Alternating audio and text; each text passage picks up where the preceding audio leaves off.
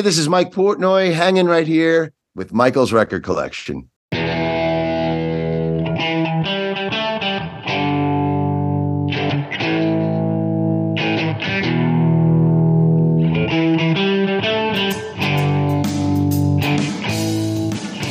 Hello, and welcome to Michael's Record Collection, where we talk about great music with the people who make it and with the people who love it.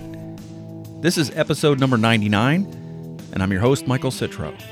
For this episode, I have a very special guest, drummer Mike Portnoy, who has been with dozens of bands, and that's not an exaggeration.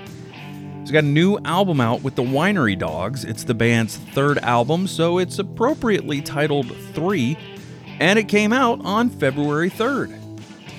I talked to Mike Portnoy about his background, about working with Neal Morse across multiple bands and projects, and about this new Winery Dogs album.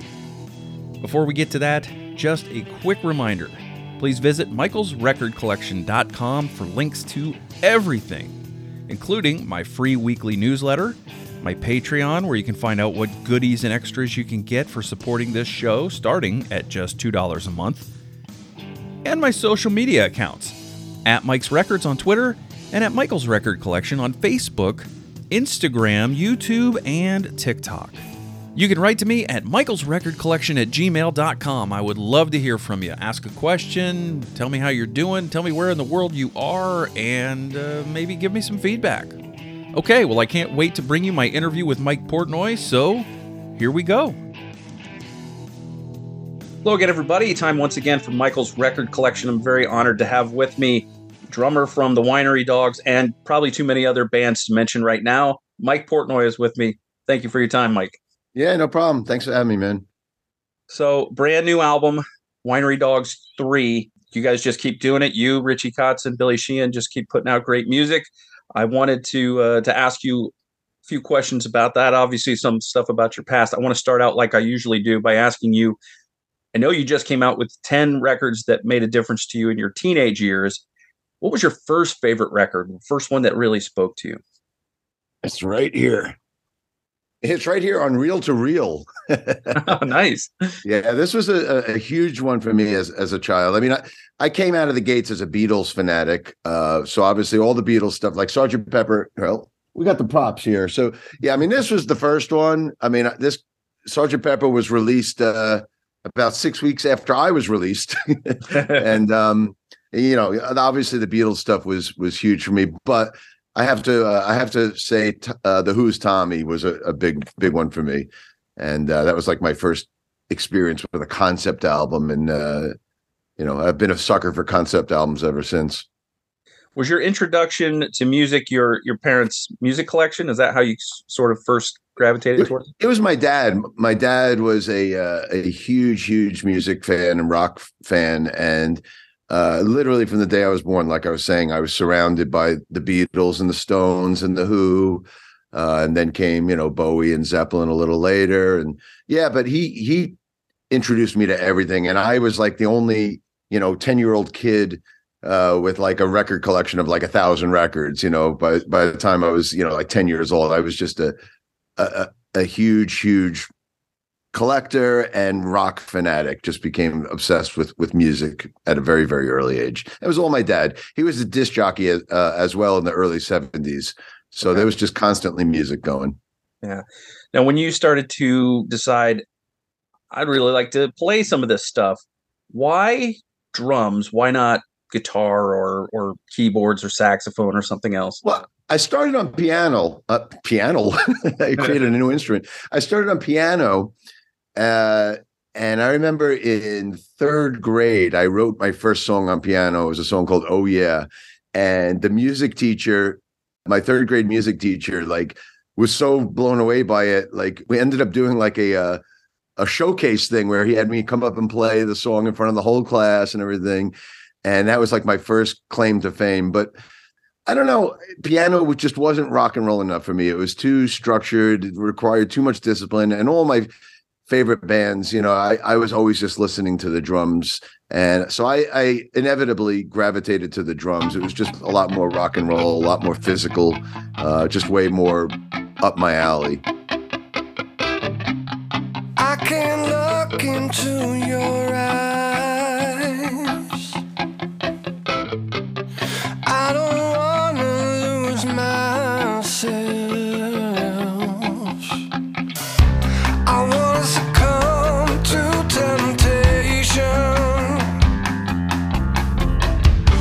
I know you're a spark so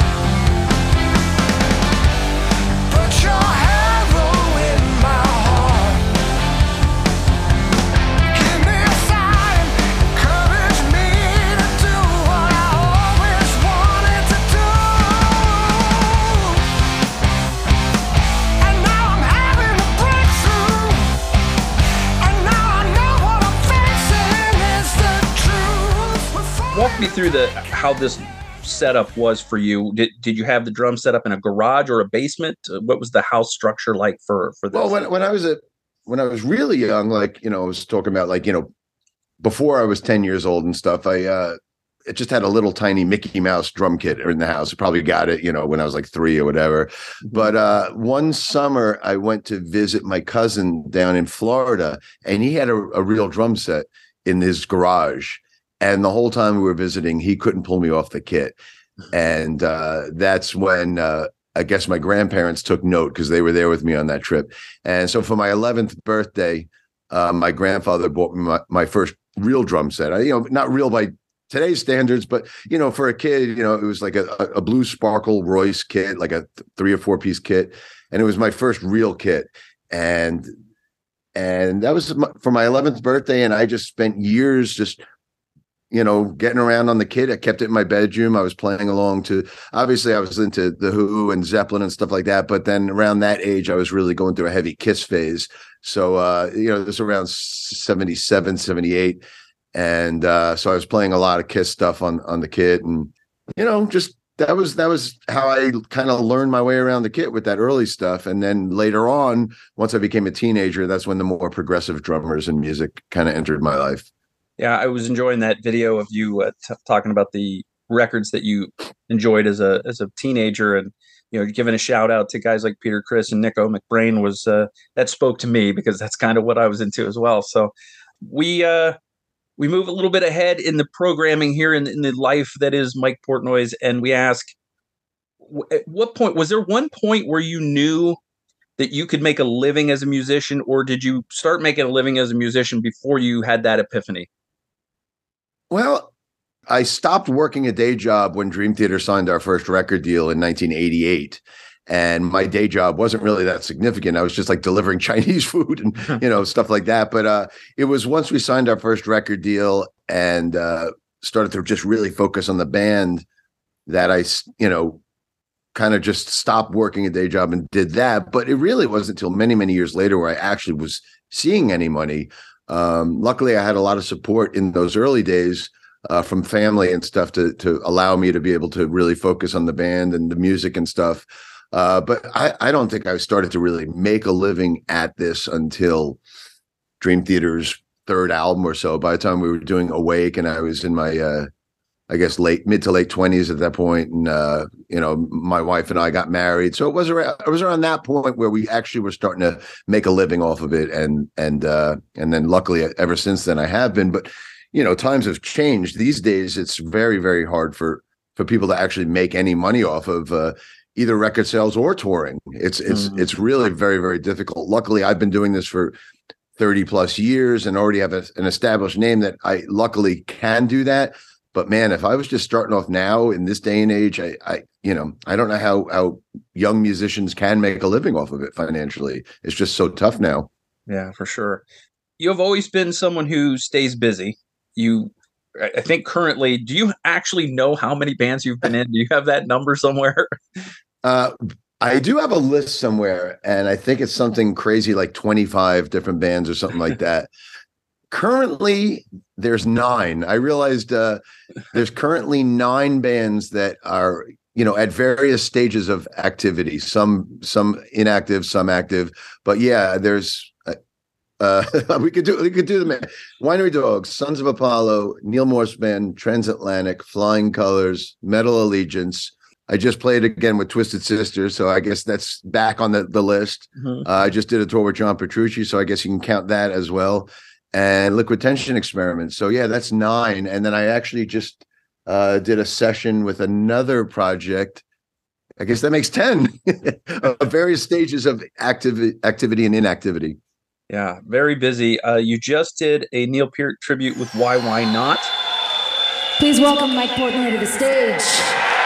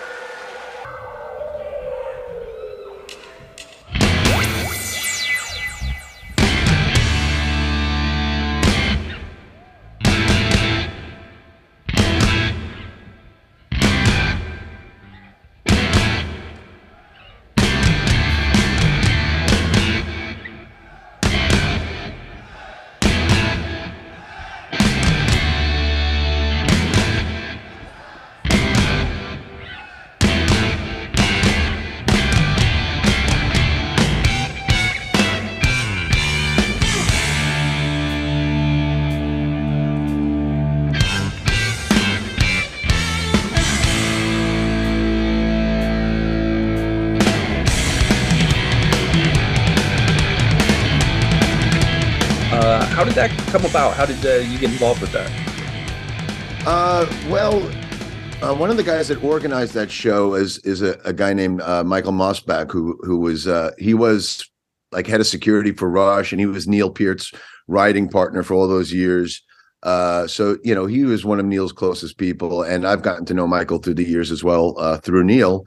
Mm-hmm. And uh, when the idea of uh, doing this came about, Michael hit me up immediately and uh, told me what was what, what was going on, and this band YYNOT was going to be the band playing, and then we would they would have all different various drummers sitting in with them.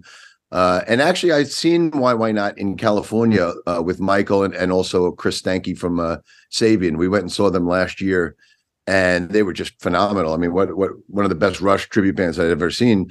So anyway, when the idea of this Bubba Bash thing came around, uh, he asked me if I would do it, and being it was coming from him, and he was you know one of Neil's closest people, I, I, I of course wanted to honor Neil and get involved, and so yeah, that's how it came about. And a few other people joined us, and it was a it was a really great night. And those guys are tremendous. I mean, they nailed it. So uh, it was uh, you know a lot of focus on the drummers and uh, and and us trying to pay ne- tribute to Neil, but really so much credit needs to go to that band in uh, being so great at playing all the Rush tunes.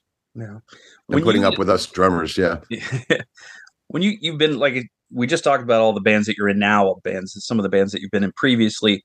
When you get involved with a new project, like the Winery Dogs or whoever, is there a moment where you where you sit around and discuss this is the kind of music we want to make, or is it the the fact of jamming together creates the kind of music you want to make? How does that work? No discussion, uh, you know, in all these cases. But let's talk about specifically the Winery Dogs. In, in the case of the Winery Dogs, even when we first got together, the very first time Billy, myself, and Richie sat down and played together, there was no discussion. Hey, let's do this, let's do that. We literally got behind our instruments and just started jamming, and this is what fell out of us. But I think inevitably, you know, with the winery dogs, you're going to get that kind of bluesy, soulful, funky R and B vibe because Richie, that's such a big part of what Richie does. And he, as the guitar player and the singer, inevitably it's going to bring a big, big part to the sound. Mm-hmm. Uh, but Billy and I also are big, big fans of like the power trio sound and the, all the classic rock bands of the late 60s and early 70s, you know, Vanilla Fudge and Grand Funk and The Who and Zeppelin. So Billy and I kind of bring that to the equation. And yeah, that this just fell out of us. And I'm glad it did because this was a style of music that I always loved you know, like we mentioned at the start of the show, I grew up this listening to those those late '60s, early '70s bands, uh, but I didn't really have an outlet for that with everything else I was doing. Everything else was either prog or metal. So when we got together to start the Winery Dogs, it was really refreshing for me to be tapping into this side of music, which I didn't really have in my arsenal, but it was a big, big part of my listening. Uh, you know, styles. You know, I listened to all kinds of music, uh, but I hadn't really had a band creating this kind of music. So I was really happy that we kind of went in this direction.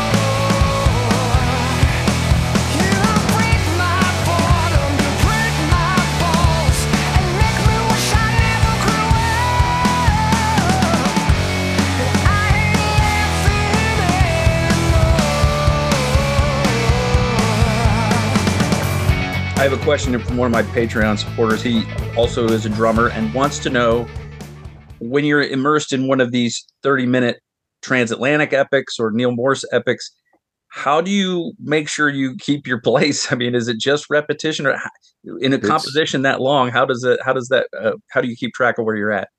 I mean, it's just natural for me. It's, uh, you know, I, I had done, I've been doing progressive technical music my whole career and you know made a career for 25 years with Dream Theater playing pretty long songs uh, you know 10 minute songs 15 minute tw- 20 minute songs uh, so I I kind of was just very used to that format. Um, so I don't really have to think about it. And then I started working with Neal, and Neal's the king of that. You know, Neal and I, I think, have created I don't know twenty or thirty uh, different songs that are all over the twenty minute mark. is just you know something that we both really are very comfortable and feel very natural with.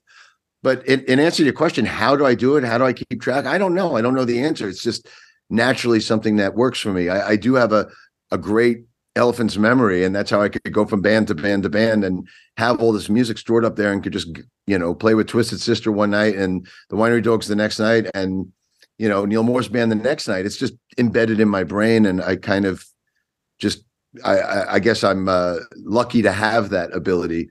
Uh, but yeah, I don't know when when you're creating these long songs. I mean, for a lot of people, it might be a a, a difficult thing, but for me, it's just it's always been very natural. Okay, fair enough. Uh, you mentioned Neal Morse. I got to the opportunity to see see the Neal Morse band on the Great Adventure uh, when you were at this little place in Orlando called the Abbey, and uh, nice little place. It was jam packed, and it, it made me wonder. You know, you've you've played with Neal various incarnations, uh, Flying Colors, Transatlantic, Neal Morse Band, and Neal Morse solo on his records. What is it about your style, do you think, and and Neal's that that sort of just makes it such a good fit? We really do have a, a, a great working chemistry and personal chemistry as well. Uh, I immediately gravitated towards Neal the first time I heard uh, the very first Spock's Beard album, The Light. I heard it, you know, before the rest of the world really knew it. I was like one of the first people to really be their cheerleader. And the first time I heard The Light, it just really spoke to me. His his style of writing, I think mainly because he's so great at these prog epics. You know, he could write these 30 minute epics, but at the same time, he has a great pop sensibility as well. And I love like the Beatles aspect. You know, we're both Beatles fanatics. And uh, mm. I love the fact that, you know, it was all intertwined, you know. So you have the proggy stuff that's reminiscent of Genesis and Yes and Crimson, Pink Floyd, but then you also had this poppy side, like uh, with you know, like stuff like the Beatles and and uh, you know, Beach Boys and you know, Badfinger and all these kind of like classic pop 60s bands and sensibilities. So I love that he has both of those. You know, he he it's something that just appeals to both of us. So we're just very much kindred spirits in terms of like that background and that that uh that musical, you know, influence. Yeah. Before I dive into the winery dogs questions, uh, w- is there any chance of another yellow matter custard at some time? We'll probably do. I mean, I, I you know, we did the first uh, round of shows in 2003. Then we regrouped and did another few shows in 2011.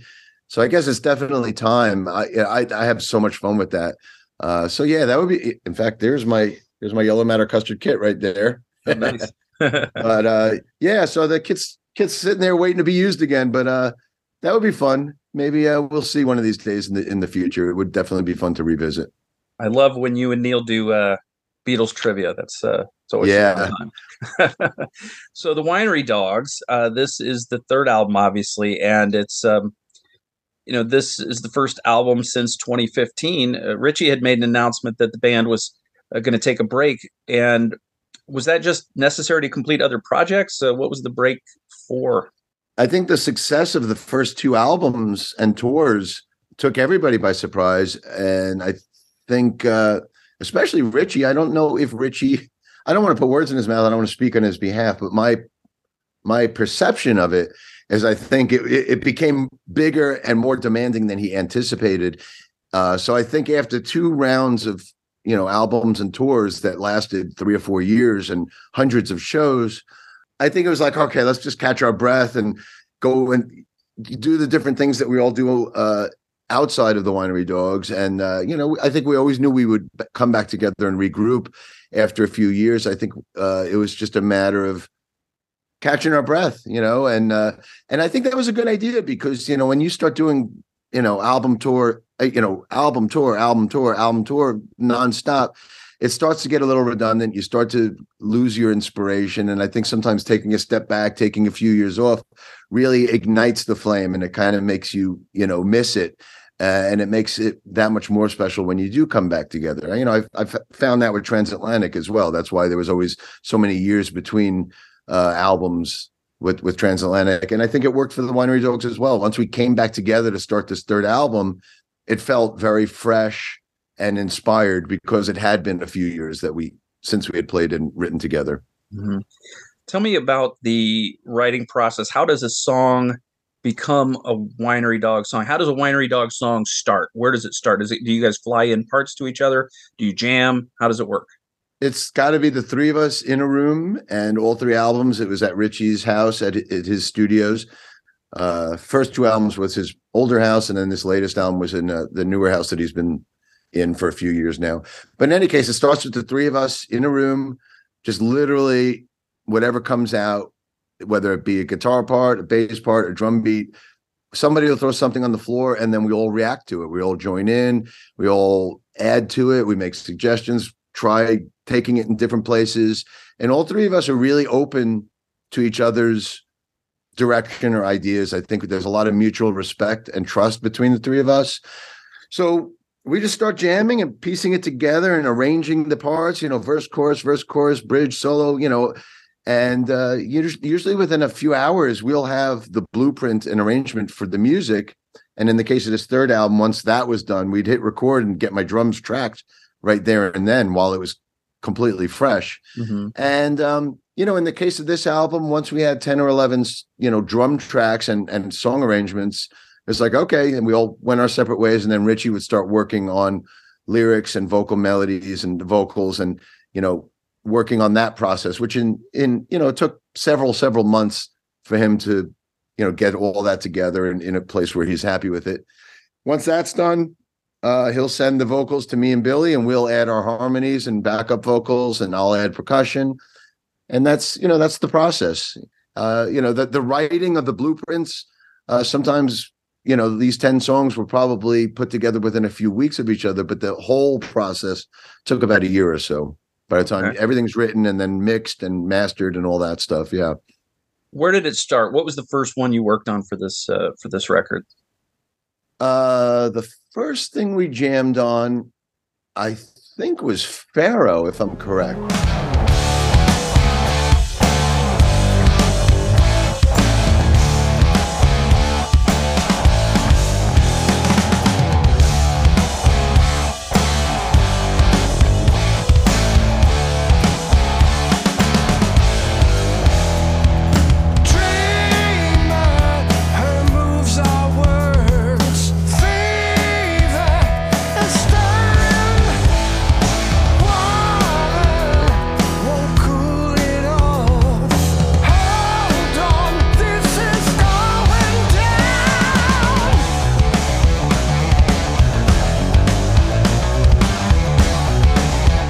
Might have been the very very first riff that was put on the floor and we jammed on and got the music together. I could be wrong. I mean, I have it right here on my iTunes if I looked. But the first one uh, that Richie laid vocals to was Xanadu, which that was the fourth piece of music we were working on. Uh, but it was the first one that, like, at the end of the night, Richie went up to his studio after we had left and he started working on vocals and melodies. And then the next day he sh- showed it to me and Billy. And that was the first one that really uh, jumped out with vocals this time around. And and as soon as we heard it with vocals, uh, we knew it was it was really a winner and uh, knew that it would probably be one of the first singles. And it ended up being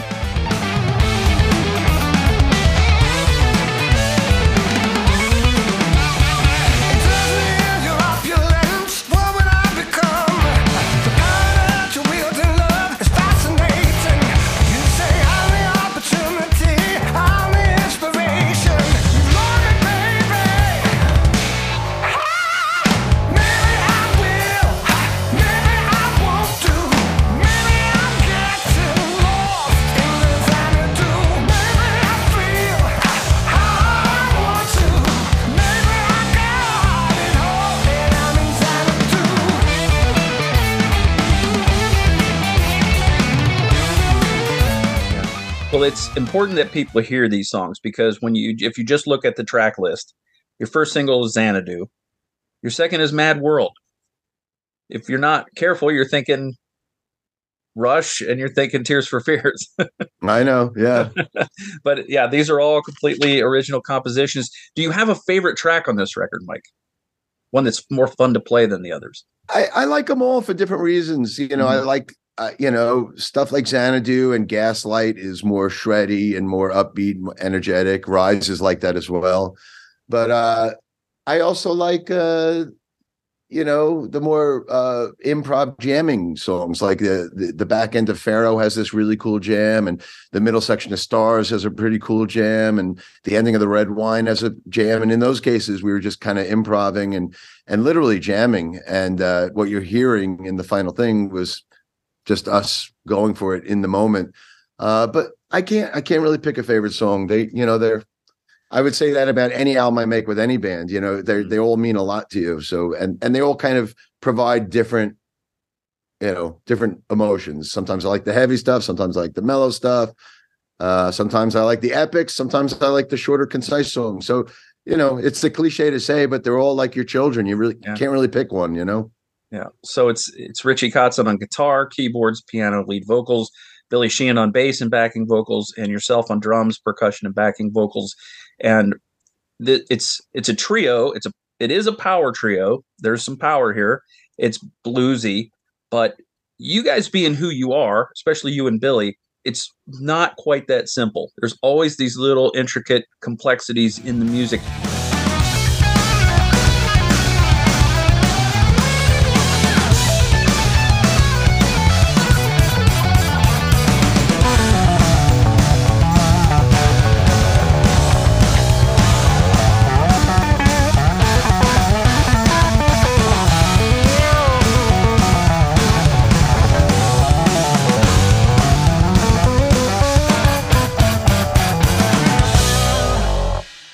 You describe winery dogs music to somebody who's familiar with the rest of your catalog but maybe isn't with uh, is familiar with the winery dogs?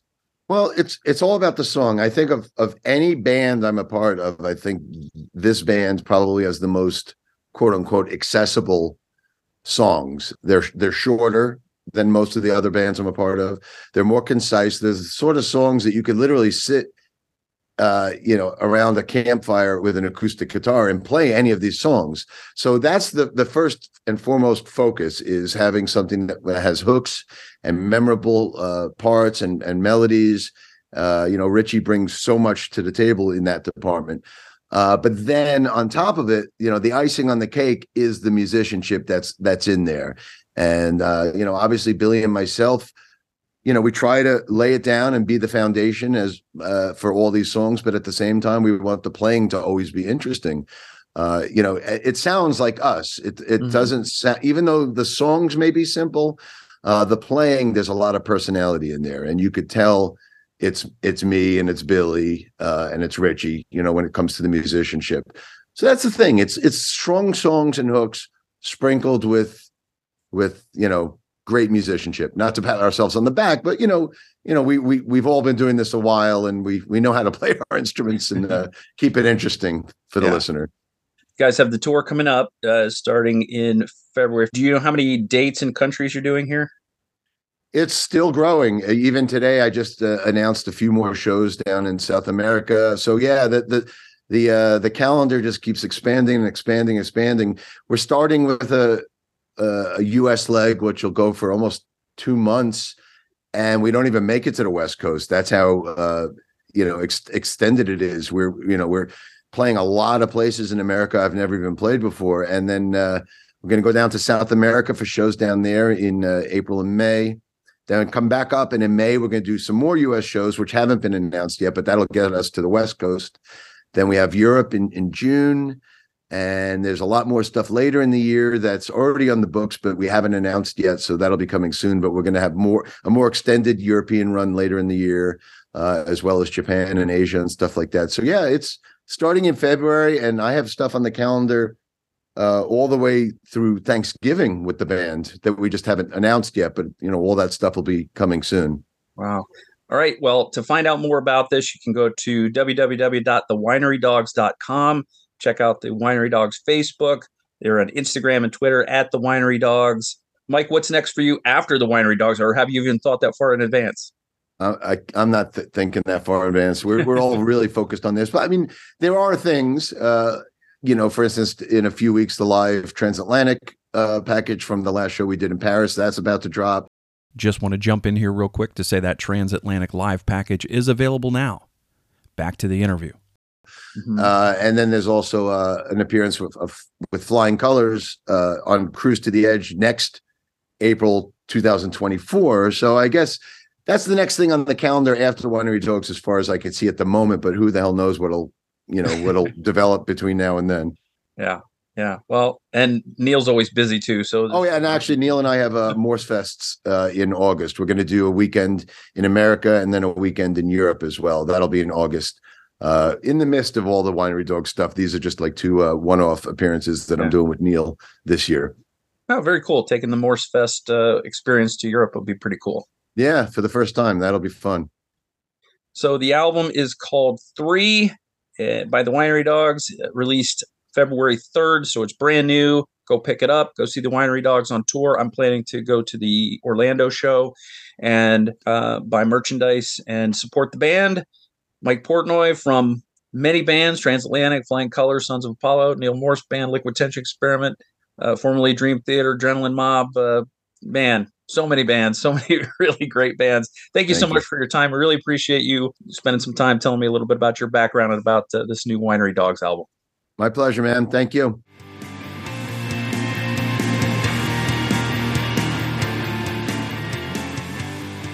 Michael's Record Collection is hosted and produced by Michael Citro. Logo graphic courtesy of Jerry Cutchins. Follow Michael's Record Collection on social media at Mike's Records on Twitter and Michael's Record Collection on Facebook, YouTube, and Instagram. If you like what you hear, you can support the show through our Patreon at patreon.com slash Michael's Record Collection.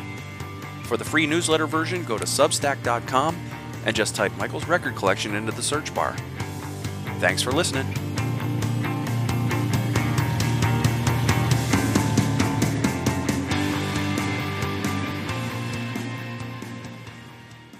I have a Michael's record collection as well. It's over there.